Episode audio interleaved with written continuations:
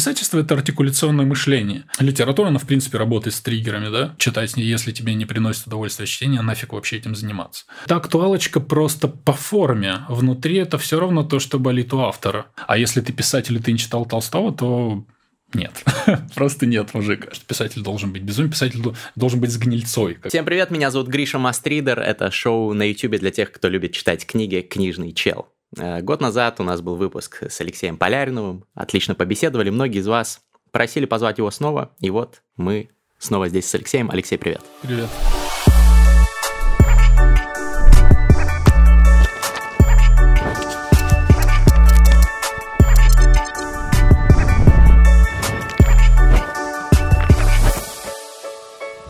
Мне кажется, два года назад было, не важно. Ну, время летит. И 2020 э, как будто, как будто он вместил в себя несколько лет. И вот мой первый вопрос как раз будет истекать из этого. Вот э, с тех времен, как мы общались, много что происходило в мире. И понятно, что пандемия, с одной стороны, привела к тому, что люди больше сидят дома, может быть, э, читают книжки, а с другой стороны, появляется такое ощущение, что книги, особенно большие художественные книги, романы, они перестают улавливать этот сайт-гайст и как-то меньше становится на них общественный запрос. А, читаешь ли ты так или ты не согласен?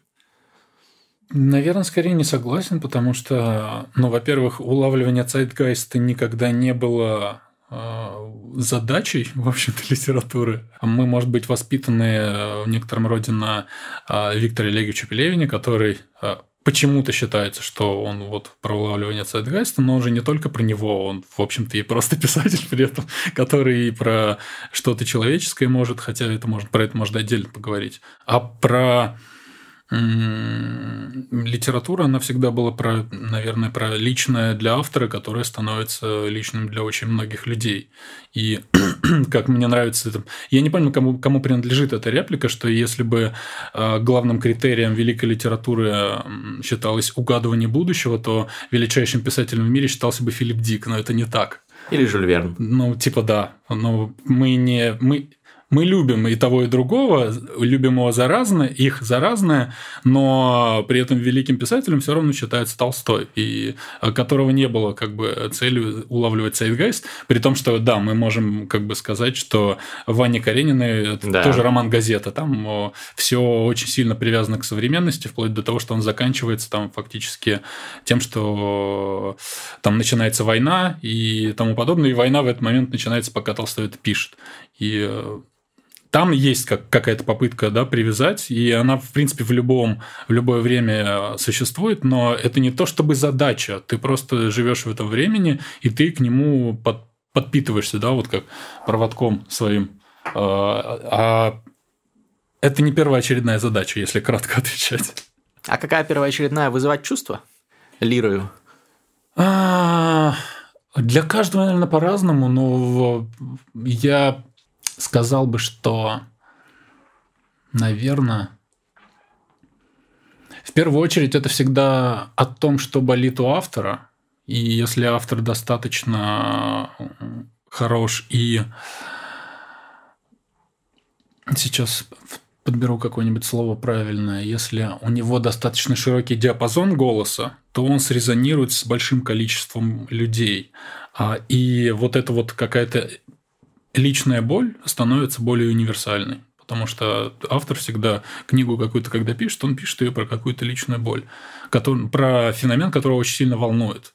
Если ты сядешь писать роман эм, про какой-то феномен, который ты просто увидел в новостях, как, как сейчас ругают, да, романы про актуалочки, mm-hmm. и люди страшно этим недовольны, то, конечно, ты проиграешь. Но я просто думаю, что романы, которые мы можем назвать актуалочкой сегодня, актуальными, условно, там, раунд Анны Немзер или а, текст Глухов, Глуховского. Это актуалочка просто по форме. Внутри это все равно то, что болит у автора. То есть а, мы можем поговорить отдельно, да, про эти книжки, но у меня может быть как куча претензий к тому, как написан текст, к языку его. Мне кажется, он перестарался немного с метафорами. Угу. Немного, мягко сказано.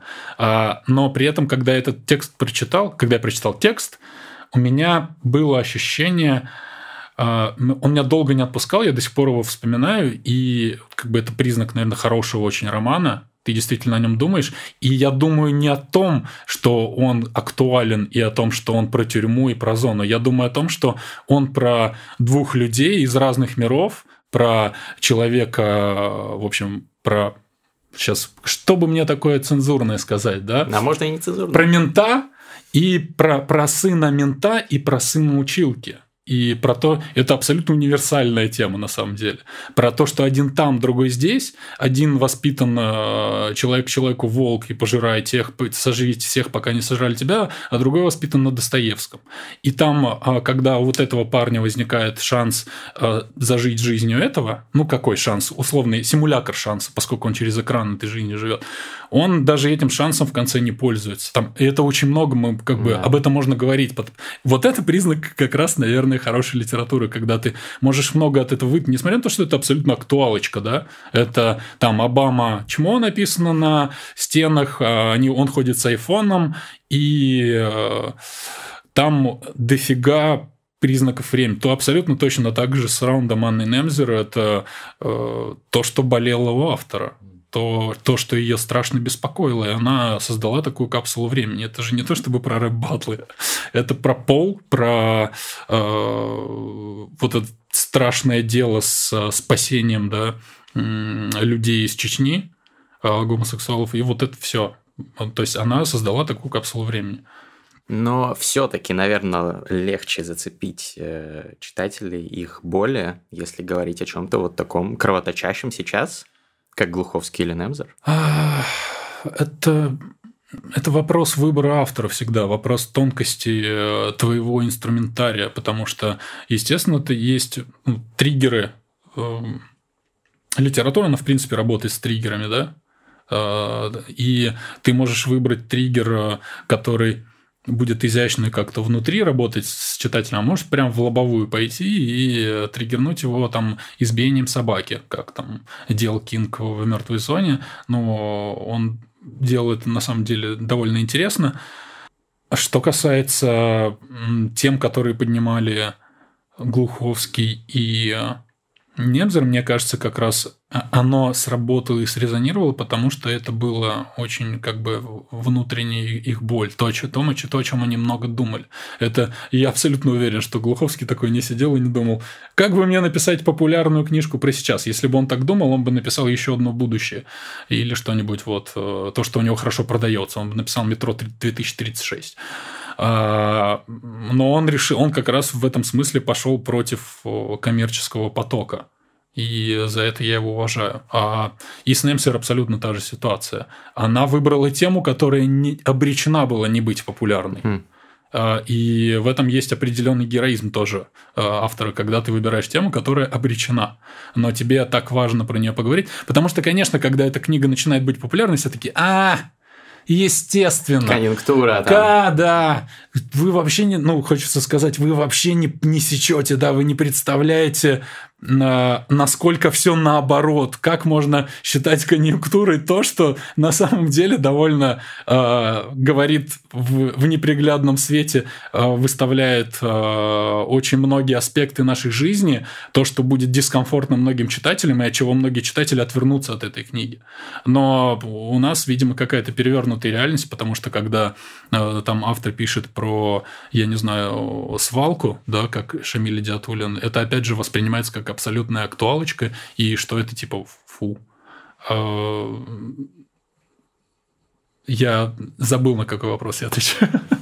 Ну, мы говорили про э, в чем главная задача искусства и литературы в частности и что делает, э, ну, что, что цепляет читателей. Я как, перешли к этому. Как, как попугай э, процитирую какого-то э, умного человека, я совершенно забыл, кому принадлежит эта мысль, но литература, она создает смыслы.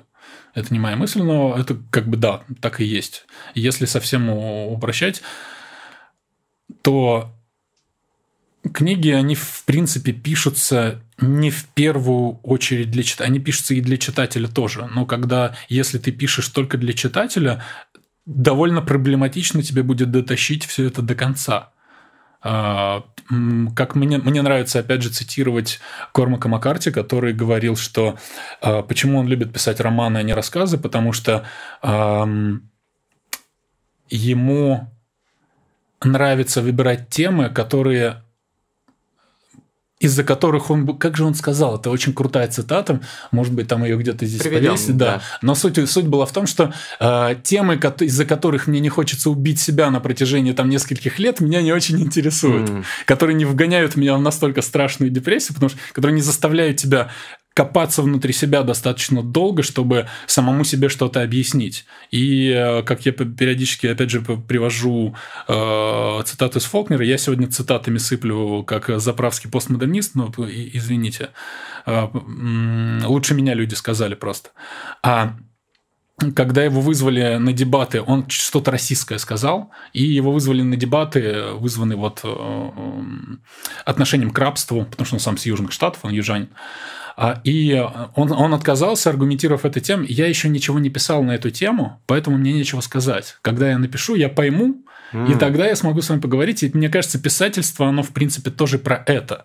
А, возвращаясь к Немзеру, возвращаясь к Глуховскому, они написали об этом, мне кажется, возможно, они э, э, будут э, как бы отрицать все это, чтобы лучше это понять.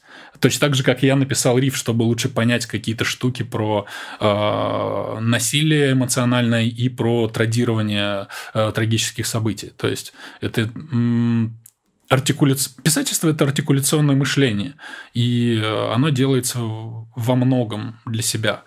Ты это, я надеюсь, это не обидно звучит для читателей, потому что это, конечно, делается и для читателей, потому что писательство, когда ты дописал, это еще и становится диалогом, э, когда ты пишешь и дописываешь книгу, это ты уже отчетливо начинаешь представлять, как ты разговариваешь с людьми, да, про эту тему. Но до определенного момента ты внутри э, этой темы, и я до определенного момента про риф и про центр тяжести, э, про риф я просто всем говорил, что это книга про секты. И я ничего больше не говорю, да. потому что мне, не, мне важно было, чтобы меня, чтобы мне не сбили прицел. Мне важно было, чтобы я сам эту тему прошел. Потому что, например, в случае, когда ты пишешь сценарий, это же совершенно по-другому работает. Это авторская комната, ты э, принес э, синопсис, синопсис, и э, через несколько месяцев в него вкинули еще четыре человека свои идеи, это совершенно другое. А с романом это совершенно другое, это как э, такое проживание этой темы, постоянная и попытка сформулировать, если не ответ, то какой-то перечень хотя бы правильных вопросов. Потому что когда ты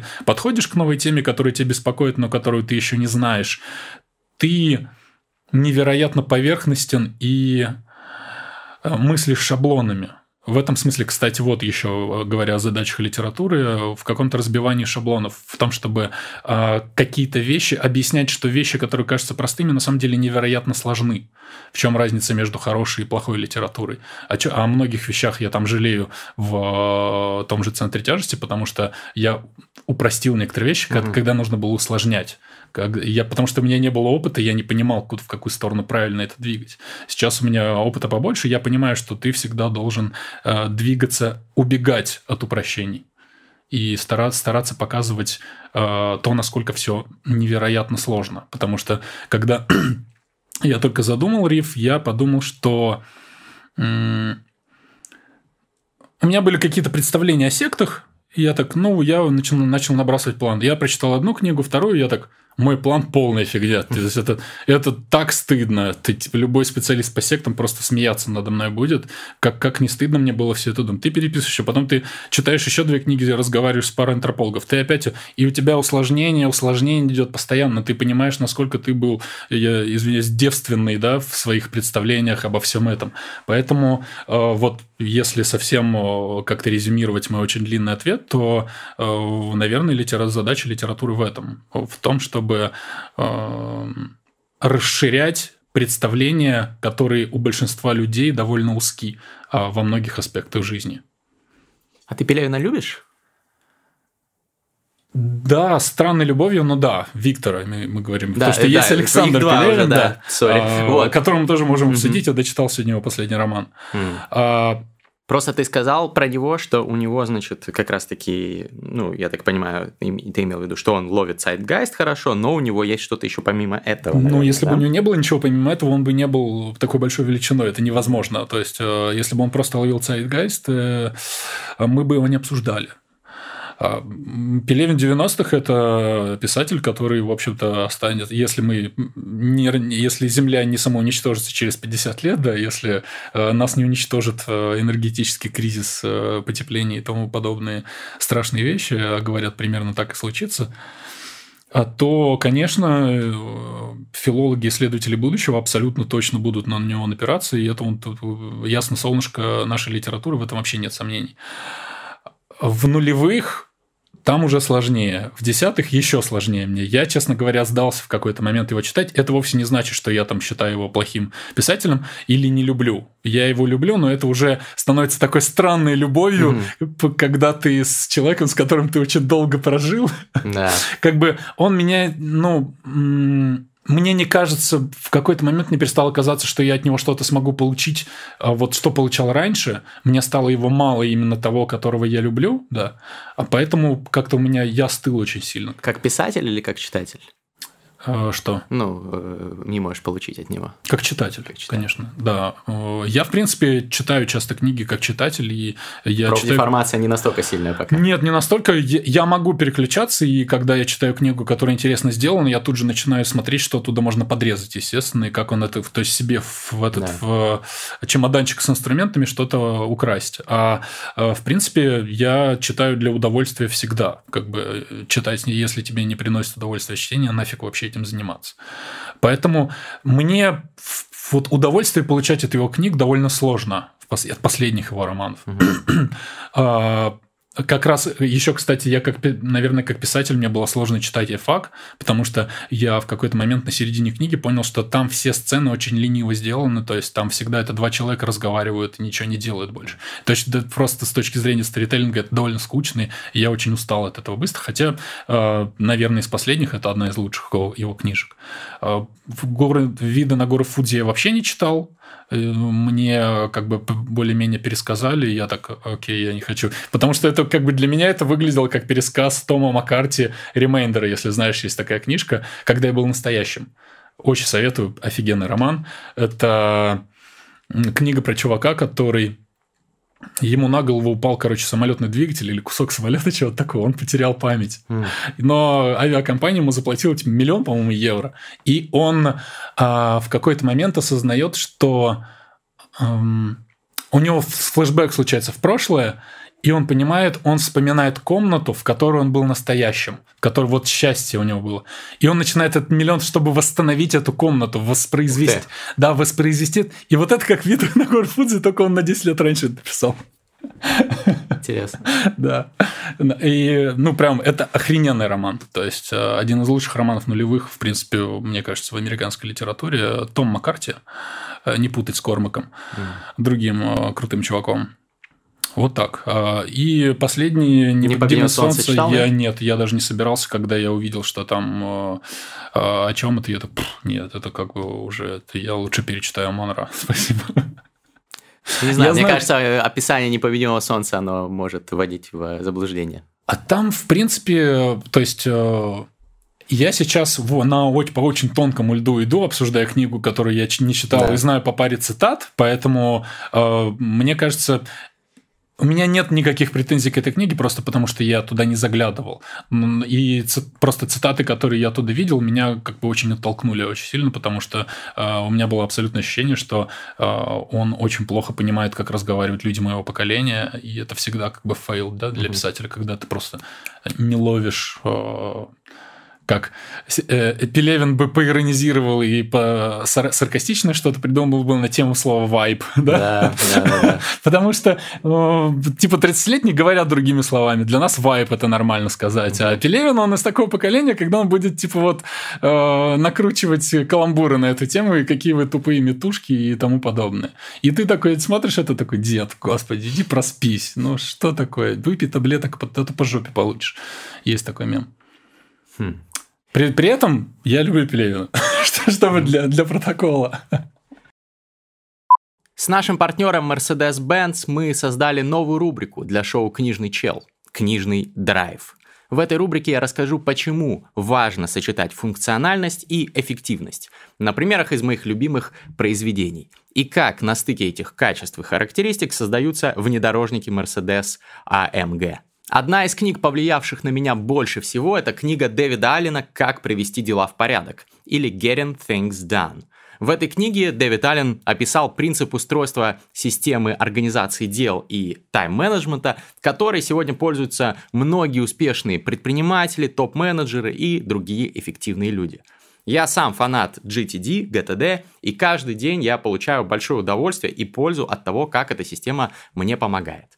А, если коротко, то GTD помогает вам разбить вашу жизнь на проекты и задачи. Все, что вы делаете из всех сфер, которыми вы занимаетесь, идет в вашу систему GTD. И у вас никогда не возникает вопроса, чем бы мне заняться. И вы всегда можете быть продуктивным, при этом вы делаете не только задачи по работе или по учебе, но и какие-то задачи, которые вас развивают, отдых тоже заносится в GTD. И система помогает вам не только быть суперэффективным каждый момент, но и при этом заниматься вещами, которые вам действительно нравятся, быть счастливым и реализовывать свои мечты. В жизни я тоже сталкиваюсь с примерами сочетания мощного функционала и эффективности, как и в GTD.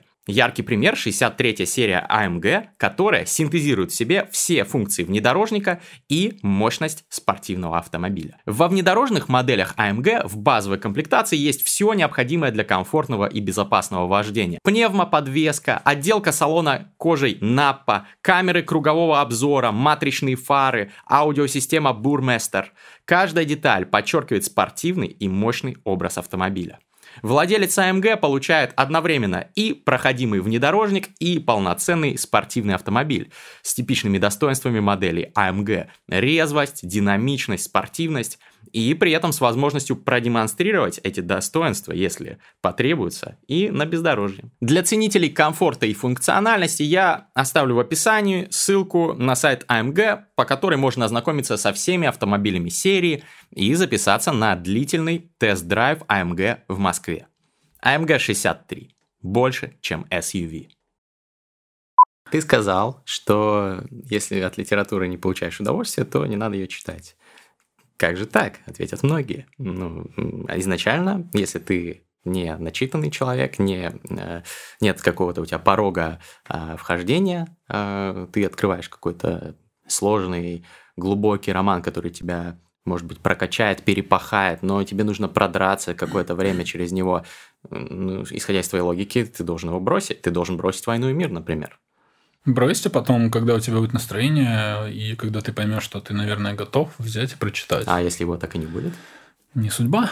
А Борхес так и не прочел братьев Карамазовых. Угу. Это как бы один из моих любимых фактов исторических. И я могу ошибаться, но, по-моему, госпожу... Нет, он «Воспитание чувств» еще не прочитал. У него есть одно из последнее автобиографическое эссе, где он как бы э, совершает, да, выходит, выходит из шкафа, да, и э, говорит вот это, такие штуки, и ты понимаешь, ну, и вот, вот это меня тоже, кстати, Борхес – это человек, э, который тоже читал ради удовольствия и пропагандировал это, и он вот в последнем своем самом тексте одним из, там, типа, прям 86 -го года, по-моему, написанный. Совершенно забыл, как называется. По-моему, автобиография так и называется. Он уже совершенно сил его писал, чуть ли не э, его жена записывала за ним. А, и а, там он буквально и говорит, что а зачем, как бы. Опять же, гуглите все, что я говорю. Там я могу что-то перепутать, переврать, поскольку я это читал лет 10 назад, и у меня могло как-то сместиться. Мы знаем, как память работает, странно. Да. Но э, я убежден, что если вам не заходят братья Кармазовы, если вы их через силу прочитаете и наискосок будете читать, это вам не поможет. Тем более сейчас есть полка если у вас, у вас не получается сайт, сайт полка, и э, есть на андроиде такое приложение, называется «Живые страницы», которое, в принципе, тем же занимается. Там просто ты открываешь, и тебе таймлайны всех героев даются, ты не запутаешься. Угу. Да? Э, тебе рассказывают как бы э, что происходило в этот год, когда происходило в романе и так далее. Это очень удобно, если мы говорим о романах вроде «Войны мира» или «Братьев Карамазовых», то такие романы, конечно же, нужно нужно. Естественно, как, как хотите, как удовольствие, так и читайте, но если у вас прям не получается ради удовольствия, и вы, а вам нужно, да, по какой-то причине вы э, решили этот гештальт закрыть, то это очень хорошее подспорье, потому что оно э, в память западет гораздо эффективнее. То есть почитать вот на таких сайтах, как Полка, э, описание, да? Параллельно, я не имею в виду а, почитать. Да, потому типа, что я подумал, что нет, это какая-то уже профанация будет, нет, если ты будешь нет, вместо конечно, книги нет. читать. Ты читаешь книгу, ты перестаешь понимать, ты открываешь, открываешь открываешь, я так читал бесконечную шутку. Ты угу. открываешь, и ты какие-то реалии... А, вот Это фрактальное чтение есть термин, мне понравился. Я не слышал, круто звучит, да, пусть будет так. Типа уходишь в бесконечные да, фракталы. Да, это, это очень рабочая схема, у меня она всегда работает с суперсложными какими-то книжками, которые вот мне нужно э, прочитать. Но опять же, когда, даже когда я продираюсь, я все равно получаю удовольствие в итоге. Потому что я, в принципе, человек, который довольно упрямый и стараюсь, который старается все доводить до конца. И когда я довожу до конца, я получаю удовольствие. Это как я, награда, да? Свою награду, свои эндорфины я за это получаю. Поэтому для меня всегда есть как бы а, цель оправдывает средства, и э, есть смысл дочитывать для меня. А, насчет Толстого и тех, кто его не читал, у тебя была цитата, что тому, кто не читал Толстого, нечего сказать миру, получится какая-то Сесилия Ахерн. Я, интересно, я выдавал, конечно. Вот. Э, как это соотносится с тем, что ты сказал? Я говорил про писателей. Когда ты писатель, конечно, какой смысл? Ну, в смысле, а мы, когда мы говорим про читателей, то там совершенно другие ставки, другой спрос. А если ты писатель и ты не читал Толстого, то нет. Просто нет, мужик. Ну, или э, барышня ну, ну это как, э, опять же, это не моя э, цитата, э, но кто-то сказал, что наши классики это как стволовые клетки. Ты Этим, пересаживаешься да, заряжаешься, то есть набираешь материал, из которого ты потом сможешь много чего построить. А если ты этого материала не добрал, то и ты сам будешь достаточно плоский. И э, главная задача любого писателя э, молодого попытаться не быть плоским, потому что мы сначала все очень плоские. Очень редко бывают писатели вроде ну, Лермонтова, да, или да. сейчас из последнего, что я прочитал Ушина Вонга, чувак, который типа ему 30 нет, он написал очень крутой роман э, On Earth We Briefly Gorgeous. У нас его перевели как «Лишь краткий миг земной мы все прекрасны». «Лишь краткий миг земной мы все прекрасны». Но там штука в том, что он э, в, в два года переехал из Вьетнама в США, а его мать с бабушкой привезли с собой в ПТСР, то есть они войну с собой привезли. И он рассказывает, как... Ну, то есть у него есть о чем писать. А у нас как бы немножечко по-другому, если у тебя, если ты войну не пережил, если ты не был в горячих точках, все мы, большая часть из нас не были в горячих точках, то нам, конечно, сложнее найти свою тему, но это самое необходимое. И свою тему ты можешь найти, конечно же, э, обращаясь к великим, обращаясь к классикам. Без этого вообще никак нельзя. Потому что ты, как бы тебя калибрует это. Возвращаемся к первому вопросу. Э, в 2020 году э, ты считаешь, что литература художественная, в частности, большие романы, которые ты так любишь и пропагандируешь, они не стали менее актуальными и важными? Статистика говорит, что наоборот их э, с большим удовольствием ну, как бы читают и продают. Э, у меня есть э, данные, скажем так, от редактора Астрелис ПБ, который выпускал бесконечную шутку, угу. и после этого они, он говорит, что типа романы 700 страниц покупать лучше, чем романы в 300 страниц. Интересно, да, почему? ну потому что мне кажется, опять же, здесь это вопрос мнения, что в определенный момент, и это уже, в общем-то, устоявшийся факт, я здесь ничего не открываю, книги проиграли конкуренцию сериалам да? Да, ну однозначно. Потому что э, раньше функцию в сериалах, которые мы смотрим сейчас, выполняли романы с продолжением и так далее. То, что в толстых журналах они публиковались еще по главам, да. как сериалы. И просто у человека не было особо много вариантов, где брать развлечения, где да. брать э, эндорфины. И в результате этого мы имеем очень интересную штуку, интересный перекос, когда у нас а, действительной популярностью, то есть у нас выпадает весь средний какой-то класс книг, потому что их заменили сериалы, но верхний mm. класс книг, он остается, потому что его не заменить, он это как как театр, да, который ты э, сколько его уже хоронят, но он как бы там mm. все продает. Это как театр, Большие романы – это, наверное, очень хорошее сравнение. Сколько и не хранили театр с приходом кинематографа, видаков, телевидения, mm-hmm. интернета, театры прек... сейчас не прекрасно, сейчас другая ситуация, конечно, но они живут. Точно так же большие романы э, заменяют это вот ин- большая инвестиция эмоций, времени и интеллекта, которую не даст тебе ни один другой медиум включая сериалы, которые я тоже очень люблю, но это совершенно другой уровень, другой уровень взаимодействия. Это такой кайф, когда ты берешь типа 800-страничный роман и такой, ах, меня пара недель, я буду там жить.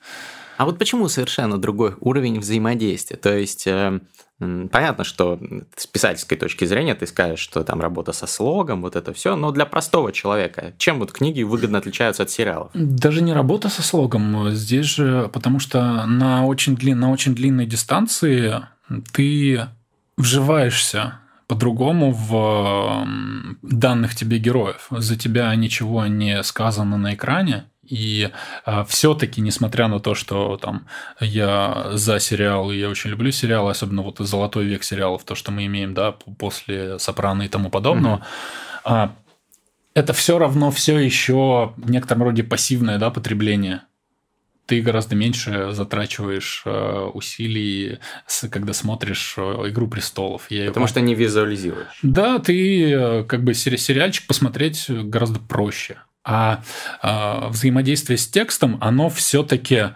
а, заставляет работать гораздо большее количество, э, ну, то есть это научный факт, гораздо большее количество зон твоего мозга. Угу. Я на себе это очень хорошо чувствую. Для меня, на меня чтение действует в некотором роде терапевтически, потому что бывает момент, я сейчас телефона у меня с собой нет, чтобы продемонстрировать, ну, как это, когда ты э, в какой-то момент осознаешь, что ты постоянно обновляешь соцсети, хотя ты все уже там прочитал. Да. И ты настолько вот у тебя раздробилось сознание, ты, ты нервничаешь из-за этого, и я в этот момент себя хватаю, и вот этот момент, когда ты действительно откатываешься, тебе нужно почитать, ты открываешь, и тебя сразу отпускает, когда ты открываешь книгу, угу. потому что ты а, из вот этого постоянного раздерганного состояния, когда ты, как, э, господи, с каким бы персонажем сравнить, вот в «Людях X есть этот Найткроулер, который пх, пх, пх, пх, mm-hmm. У меня вот такое ощущение, что я постоянно телепортируюсь, когда я соц- соцсеть... Ну, я не пытаюсь сказать, что плохо листать соцсети. Плохо их листать, когда ты все прочитал и все равно компульсивно обновляешь. Да. Вот этот момент уже ненормальный.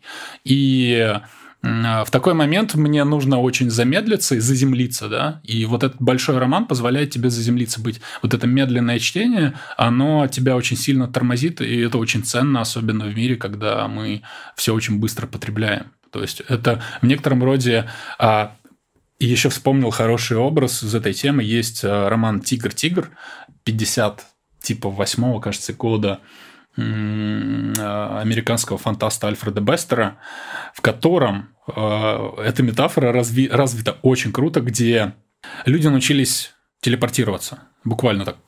Это называется джантирование.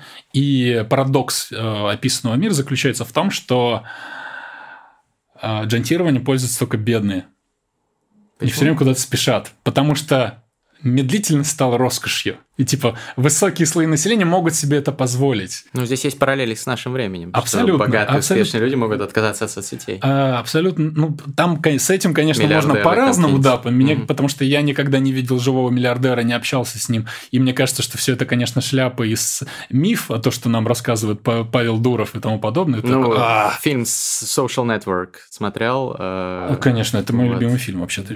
А, но, опять же, там это Аарон Соркин придумал. Вот, точнее, сори, как это называется, Netflixовский, который последний, документалка. А, Social, Social Dilemma. Dilemma да, вот. Нет, еще не смотрел, но вот я там как про бы, это есть как раз. А, не могу сказать, но суть в том, что для меня это как раз вот такое в некотором роде э, роскошь сейчас чтение, да, угу. это и удовольствие, и чтение большого романа, и мне кажется, не только для меня, это вот такое удовольствие, которое ты нигде больше не получишь, включая даже сериалы, потому что сериалы это все равно потребление, а книга это не то чтобы потребление, это работа.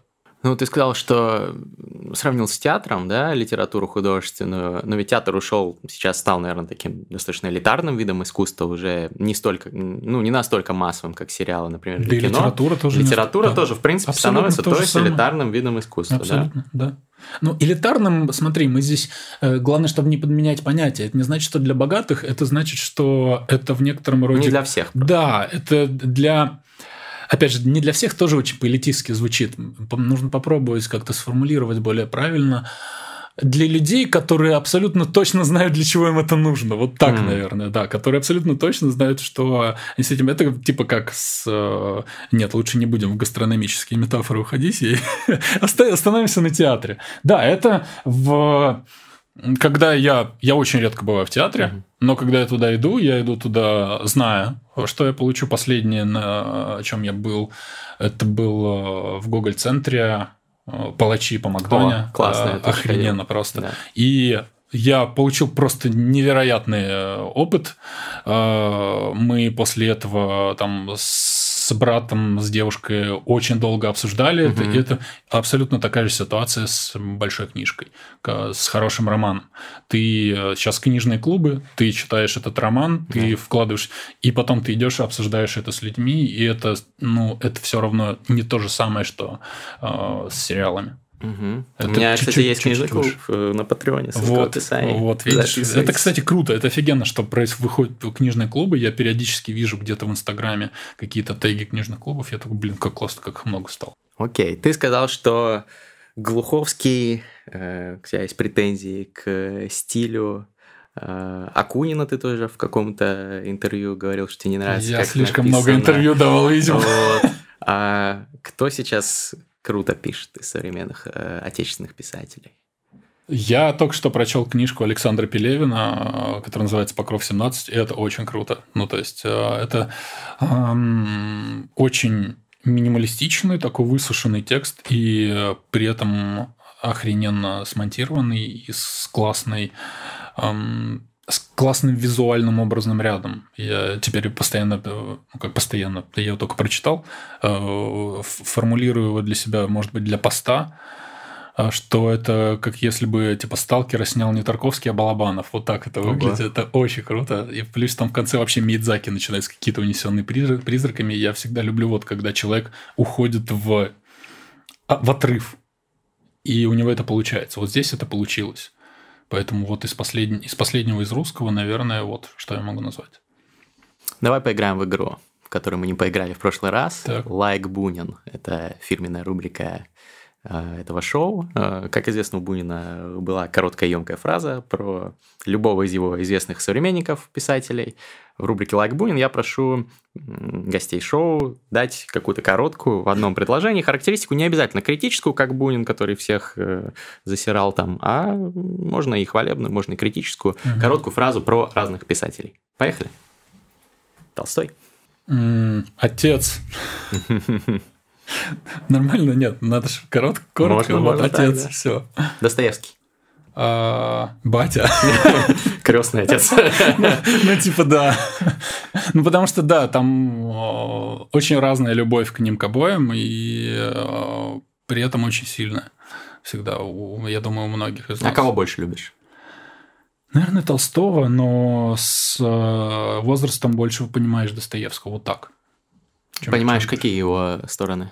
Его безумие лучше понимаешь. Mm ну, прям что он как бы безумный человек, и э, он это безумие переплавлял в тексты, и ты, ты начинаешь это понимать очень хорошо. Я недавно прочел «Сон смешного человека», я угу. перечитал «Бабок», Села Степанчикова, и ты такой, ну, как бы вот идешь по вот таким вещам, которые не преступление, наказание не идет, и ты понимаешь, насколько у него широкий диапазон, насколько он безумен именно по-писательски, так как надо, потому что писатель должен быть безумный, писатель должен быть с гнильцой, как я это в последнее mm-hmm. время говорю, и, и в Достоевском прям гнильцы было, прям он весь из нее состоял такой. Ну, сон смешного человека это же просто лютый психодел какой-то. Абсолютно, это прям как бы сейчас как же эти грибы псилоцибия, да, это да, ты да. такой, вау, это серьезно. И это восхитительно именно этим, потому что ты такой понимаешь, что этот чувак до Филиппа Дика все написал mm-hmm. тебе. Хорошо. А, Кормак Маккарти. Вот ты мне отцов просто решил назвать, да, это все отцы, как, как бы здесь. А мне, а, наверное, скажем так, а, ветхозаветный пастух, вот так у меня как какой-то mm-hmm. такой образ у него, что и его книги, они как будто все сажи, все время его тексты облапаны сажей, ты вот так вот это читаешь, у меня вот такое ощущение от него всегда. Как будто их не человек написал, и вот это вот что-то из тех времен тоже откопали просто из-под земли. Абсолютно уникальное ощущение этого книг. Томас Пинчен. Неодушевленный предмет у меня просто возникает. Ну, потому что у него... А, провода и... Давай еще раз. Сейчас, сейчас я, я что-нибудь придумаю. Потому, потому что с ним, конечно, сложно. Вырежем я, просто. Я, я очень, я очень медленно со- соображаю по поводу Пинчина. Потому что я признаю, признаюсь всегда, что типа радугу, тяга, тяга, радугу тяготения до сих пор не дочитал. Мне типа осталось страниц 200. И э, поэтому не считаю себя как, как бы часто вправе что, что-то говорить за пределами э, того, что я прочитал. А, вот, мне, мне кажется, вот, а, а, один из первых профеминистов, типа белый мужчина профеминист, вот. Прикольно. Просто у него типа в выкрикивает Лот 49 у него офигенный типа женский персонаж главный, который прям э, Эдипа, она одна из самых крутых женщин типа в литературе американской. Дон Делила. Современное искусство, вот вот пусть будет так, нет? Красиво. Для тех, кто не читал этих замечательных писателей, в предыдущем выпуске с Алексеем он рекомендует конкретные произведения, так что вот в чем переходите по ссылке. Да, да. Вот откуда это все идет. А, Дэвид Фостер Уоллес. У меня с Неоном очень много ассоциаций, не только с его рассказом Good Old Neon, а именно у него, в принципе, очень много неона в его романах, и почему-то у меня он с Рефном рифмуется, mm-hmm. очень с режиссером, да. Человек кричит внутрь, вот так у меня создает Фостер Уоллес. Это человек, который всю жизнь кричал внутрь себя. Ну, видимо, последним его как раз криком э, да, была его кончина. Так и было. Сорокин. Последний дворянин. Почему? Ну, потому что он выглядит как дворянин. Mm. Он такой всегда приходит. Он, он, у него, он очень хорошо над образом работает. Он такой э, невероятно импозантный, красивый мужик э, с бородкой и с двумя этими, господи, левретками. который всегда так сидит. Я смотрел просто про него этот Сорокин Трип, и там он, конечно, этот образ великого русского писателя очень э, не, не педалирует, а ну, ты видишь, как он создает и конструирует из себя. Он в этом невероятно хорош, поэтому он такой дворянин. Как- как-то органически у него получается играть дворянина в 2020 году. Это круто. Про Пелевина мы немножко поговорили, но все-таки как бы ты его коротко... Э, давай, все-таки Виктор. Певец 90-х. А, то есть ты как-то его не звел? Э, Почему? Нет, я, я не, звел его, просто для меня как бы самое э, ценное и пронзительное было все, что я прочел его из 90-х, а потом, видимо, я как-то рассинхронизировался с ним. Я его, наверное, достаточно немного читал из нулевых десятых, mm. потому что я там читал священную книгу оборотня, потом я читал... Я не смог дочитать Т, а потом я читал, при том, что Т начинается же офигенно. Ну, то есть там Толстой до света, ты не читал Т? Я читал, но давно, я уже не это, помню. Это типа там уже первая глава, где граф Т, которым мы узнаем Толстого, он едет в поезде, и на него нападают какие-то КГБшники, угу. которых зовут угу. как издатели американских, там Кнопов, еще угу. кто-то. И он выпрыгивает из поезда в костюме белки летяги, от них улетает. Это очень смешно. Ну, то есть я такой, блин, это гениально. А потом ты начинаешь читать дальше, и а, оно как-то буксовать все начинает. Последнее с невероятно крутой и пронзительной, что я у него прочел, это была ананасная вода для прекрасной дамы. После этого как-то у меня как отрезало. Поэтому... А, поэтому певец 90-х, да. Хорошо. А, Прилепин. А, террорист. Убийца. Подожди, а как же то, что нужно отделять э, личность? С ним не э, получается, он слишком бравирует этим. Ну, это э, как бы такая штука, когда ты, когда автор сам демонстративно не отделяет, почему я должен отделять. Поэтому очень просто, когда он гордо говорит в интервью, да, я убивал, ты, окей, ты убивал. Ну, достаточно много великих писателей было мудаками. Есть какие-то градации все-таки мудачества, понимаешь? Здесь э, тут, тут оно как, как это до уровня бытового, бытового сволочизма дошло в случае с Прилепиным, поэтому я не, могу, не могу вообще ничего оправдания его сказать. Ты не думаешь, что тебе просто не нравятся его политические взгляды? Мне, Бытовой... абсолютно, мне абсолютно точно не ну, нравятся его политические ты не сводишь, то есть он, мне кажется, что он идейный человек, он искренне верит в то, что он делает, и там то, что он как, воевал и так далее. Джеффри Даммер серийный убийца американский верил, ну, что если он, загнул, про, если он просверлит голову своей жертве, зальет туда кислоту, она станет его рабом. То есть он в это тоже искренне верил. Нет, ну тут человек воевал там за идеи, которые ему кажутся правильными. Он все-таки не ну, убийца серийный. Я понимаю, но для меня он человек, который на территории чужой страны занимался наемничеством, что считается уголовным преступлением. А, Хемингуэй тогда тоже а... Или кто, кто еще воевал где-нибудь? Ну, достаточно много же, наверное, было таких кейсов. Нет, кейсы, кейс, слушай, вы сейчас типа заходим на очень такой тонкий лед, но кейс в случае с Донбассом, ну как бы у меня с этим довольно просто. Это когда э, они пришли из России, на территорию, которая не является их территорией, на которой у них нет права находиться, и они объявили просто, что у них есть право там находиться. И они э, занимались там, в общем-то, э, войной. Хотя война была не их и... Не, я не оправдываю сейчас эту войну, я просто говорю, что ну, как бы бывали прецеденты, когда воевали на чужой тоже войне писатели. И все равно они мощные. Мне кажется, здесь дело в том, да, что очень близко он находится на, по временной шкале, да. Э, ну, к... что это, да, болевая точка такая для нас. Да, поэтому, поэтому конечно, ну, в смысле, здесь мне довольно сложно какие-то компромиссы найти, что mm-hmm. ну вот он, типа, хороший автор. Я так не могу сказать, у меня блок стоит в этом месте. Водолазкин. А, великий русский писатель.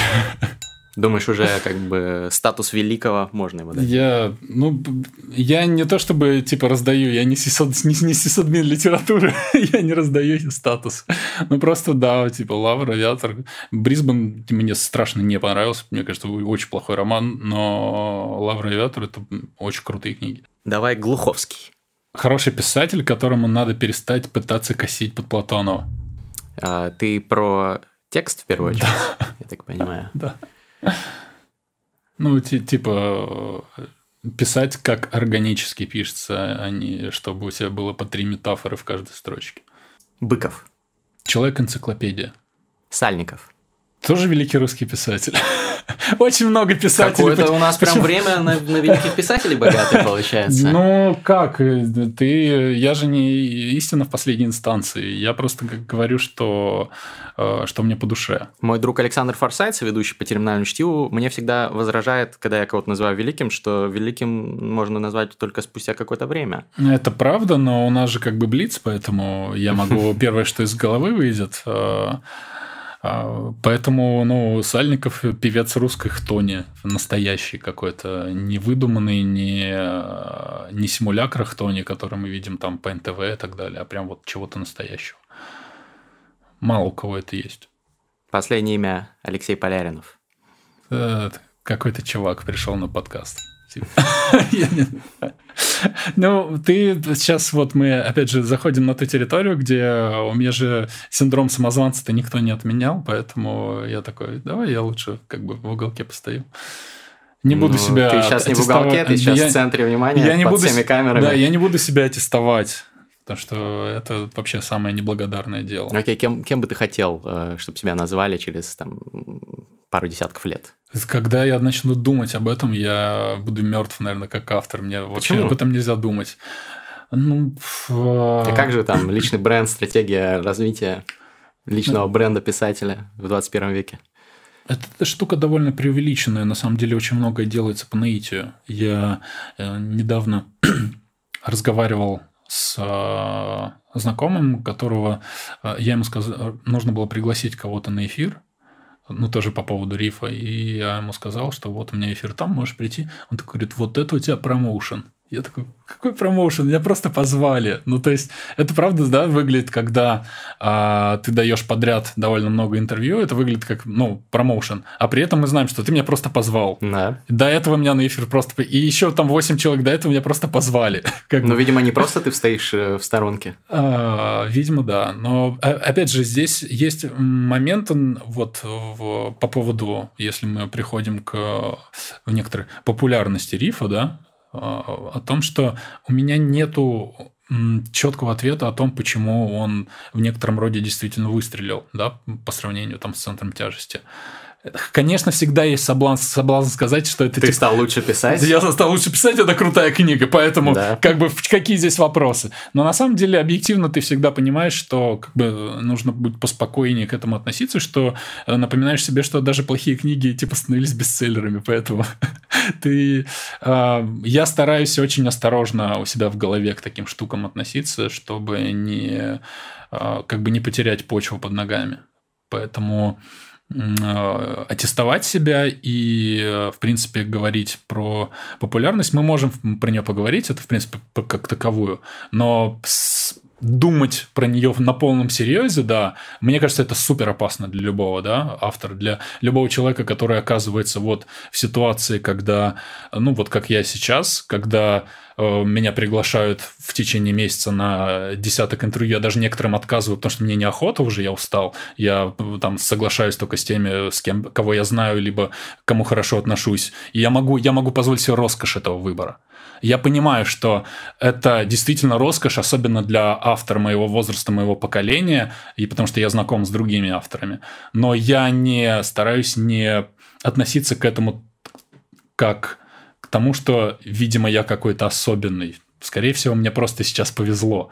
Типа, будет понятно через пару лет, возможно, типа, про меня уже забудут все. Потому что сейчас же вообще непонятно, чего будет. А, а то, что сейчас происходит, я стараюсь получать от этого удовольствие но не, не загоняться по этому поводу.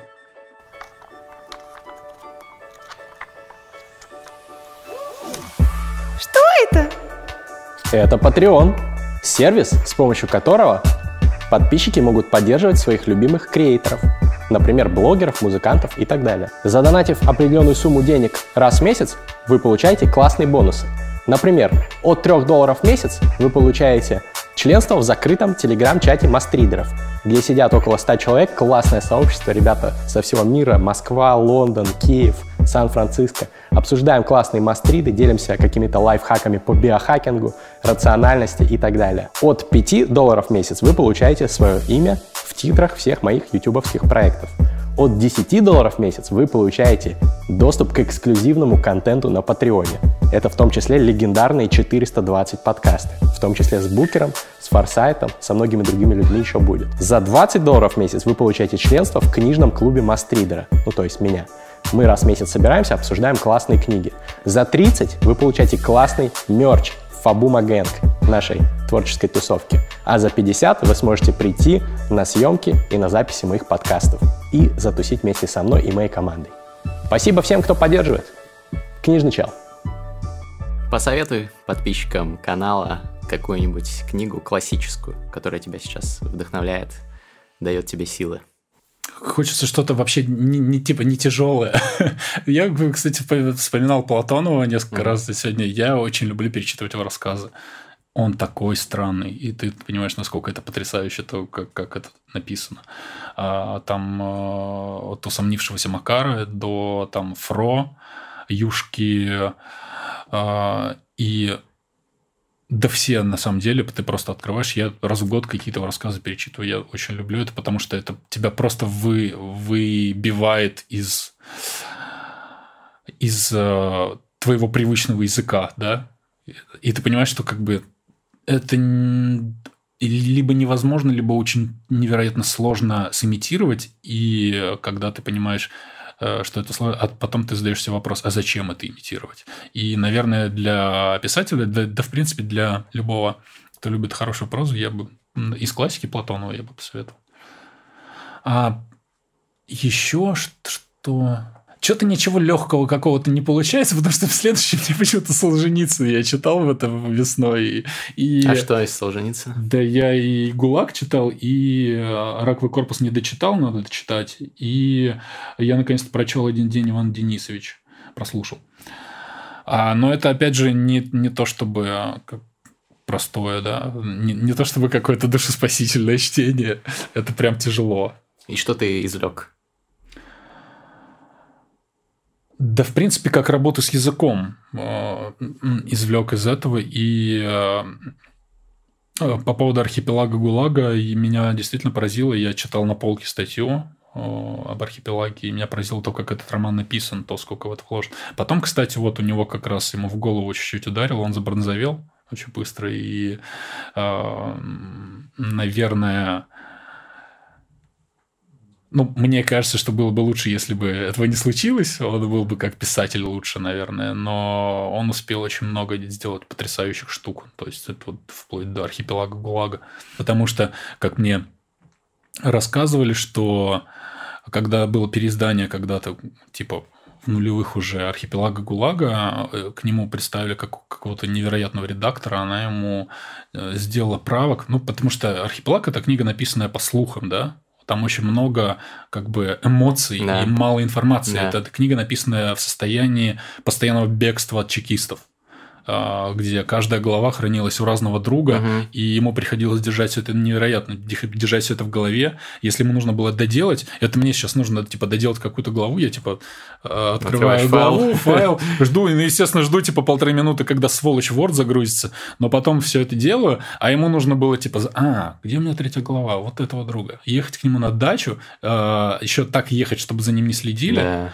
и это такая паранойя. И вот это все это, когда ты это понимаешь, ты эту книгу считаешь, что это просто невероятно. Так вот, ему когда а, прислали правки, а правки там, естественно, просто типа как на, на, на архипелаг ГУЛАГ, что ну вот тут вы там типа преувеличили с цифрами, вот здесь было не совсем так, и вот это, скорее всего, миф нужно поправить. А, на что он просто сказал спасибо и ничего не принял. Ну, мне кажется, такие работы невозможно переделать. Совершенно это... верно, да. Это, ну, просто это так вот в этой, с этой книгой это самое потрясающее, конечно. Он многих бесит, и у него действительно этот бесячий его проповеднический стиль угу. и обличающий, но когда ты ему это прощаешь, это очень э, вознаграждается тем, что он действительно потрясающе писал, что это невероятный вот заряда энергии проза. А «Красное колесо»? Не читал. Ну, я вот интересно было, что ты про него скажешь. Вот это... мне наверное, вот это как раз уже тот момент. Это совсем хардкор, наверное. Да, уровень. и это уже скорее туда в публицистику, уже очень сильно в публицистику, и это скорее уже натягивание какой-то реальности на свою концепцию. И мне туда вообще не хочется, и я уже не получу вот это. Потому что, опять же, для меня важно получать удовольствие от чтения. И я читал «Архипелаг ГУЛАГ», я читал его очень долго, мне кажется, даже дольше, чем «Бесконечную шутку». Он, кстати, моя, моя версия тоже столько же страниц, не 1280. И э, мелким шрифтом. Но я получал от этого удовольствие. И прям это кайф иногда ты такой, это невероятно, что это написано в это время, что он это писал так, как ему это удалось, ты кайфуешь от этого. И плюс это, в принципе, как проза еще местами просто сверкает. Красное колесо я не уверен. Ну, удовольствие это же не обязательно радость, да, это там боль, может быть, какие-то негативные эмоции. Сильные эмоции, тоже, да? А, если тобой правильно манипулируют. Потому что тобой могут манипулировать очень грубо.